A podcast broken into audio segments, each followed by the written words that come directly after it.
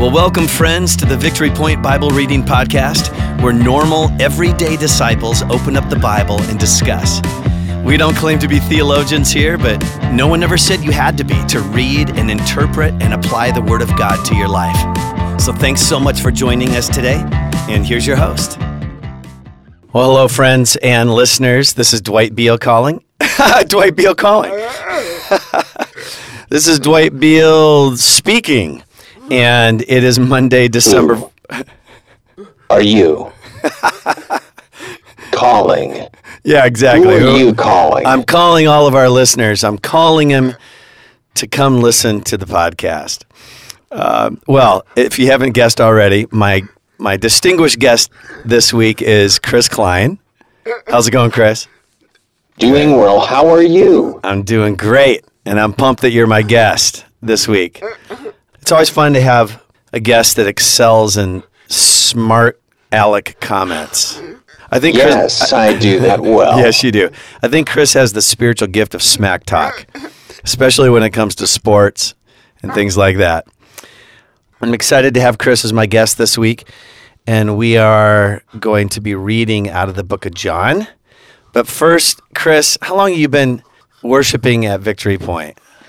I believe it is going on 15 to 16 years, which is amazing. it is amazing. You, you've seen a lot of changes over those last 15 to 16 years. Yes. Yes, I have. And how long ago did you and Dawn get married? 12 years ago. All right. So you were attending Victory Point before you got married. So did you recruit Dawn here? Yeah. Yes. okay. That's awesome. Well, we love having you part of our congregation. And I love it when you sing. I can hear you every once in a while when I'm up leading worship. I can hear your very unique voice out there. Yes.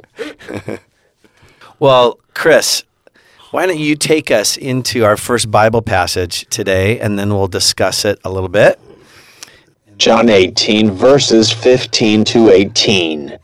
Simon Peter and another disciple were following Jesus.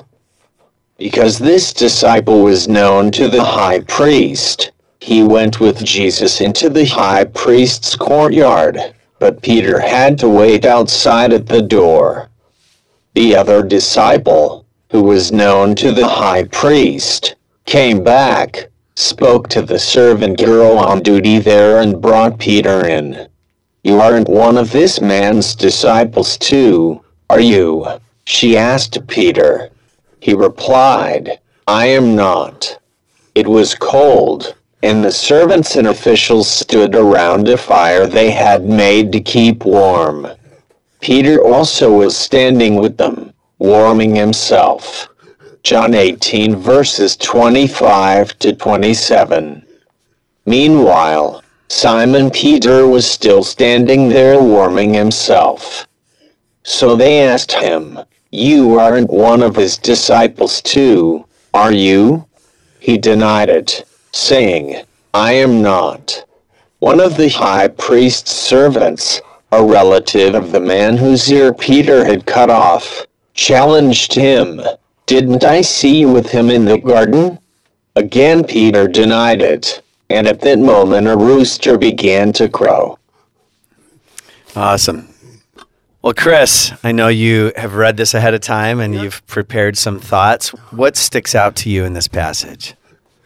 My first reaction was denying Jesus is the easier way to live. Hmm.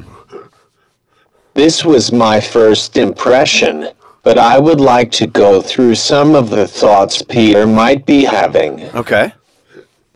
Peter was horrified when Jesus told him he was going to deny him three times. Mm-hmm. Peter was ready for a battle and thought there would be no way he would deny Jesus. Right. We even see him cut a soldier's ear off, and he was ready to take on everybody. I believe we don't have an accurate account after how many soldiers came to arrest Jesus that night. It wasn't 20 or 30. It was thousands upon thousands. Here is Peter ready to fight for the kingdom, or so he thought, and then Jesus told him to put down his sword Right. and heals the soldier's ear. Mm-hmm. This is what led up to this section of scripture. As I put myself in Peter's shoes, I want to see what is going to happen to Jesus. At the same time, I am wondering what I signed up for. Hmm. Peter believed Jesus was there to establish Israel's kingdom back. Right. So when Jesus said stop, what went through Peter's head? Is he wondering if Jesus is the Messiah? Is he doubting the mission? Right. Uh-huh. It is easier to deny Jesus at this point because of these thoughts he might have been having, hmm. and at the same time, Peter is no longer willing to suffer and die. Hmm. Yes, he was a faithful follower, but I would say all bets are off now. Hmm. It is easier to deny Jesus than go to the cross with him. Our people are coming at Peter accusing him, and Peter is just saying, No, I am out. I am not a part of this. As a Jesus follower, I know the King. I know my identity is the Son of the King. That being said, I believe it is even easier to deny Jesus. It is easier to keep quiet or not speak up too much when we are faced in a situation when Jesus wants us to speak up. Hmm. Jay said this well the other Sunday. If you are confronted by somebody about why God allows cancer, disabilities, crime, and all of this destruction to happen, it is way easier to deny Jesus than to stand up for him. Dwight, you know me, and you know the Klein family. We Yes. don't keep quiet when we believe somebody is wrong. All right. So I don't usually back away, but I know there are times that I don't stand up for Jesus. At the same time, I know Jesus wants to shine his light and speak his truth. Hmm. Good words, Klein. I do know the Klein family. I've known the Klein family for decades now, and your your older brother Jeff and Scott and Pam and yeah, you guys are very outspoken. But I appreciate what you said that e- even coming from an outspoken family, you can envision yourself in Peter's shoes, right? And interesting take that when Peter realized that Jesus wasn't going to take over, he's starting to doubt the mission. Yeah. Yeah. So maybe it wasn't just doubting or denying his friend three times, but it's him saying, "This is not what I signed up for." Yeah. Is that kind of what you're thinking? Yeah. Yeah. Yeah, you might be right. At the same time, Jesus is pointing him to a life of redemption. Hmm. How how so? Jesus is turning him off from the here and now and pointing him to a different idea of the kingdom, where redemption starts. Not sure if I said that right. Hmm. It's okay. Yeah, I think you're right. I think he is pointing him towards something very different.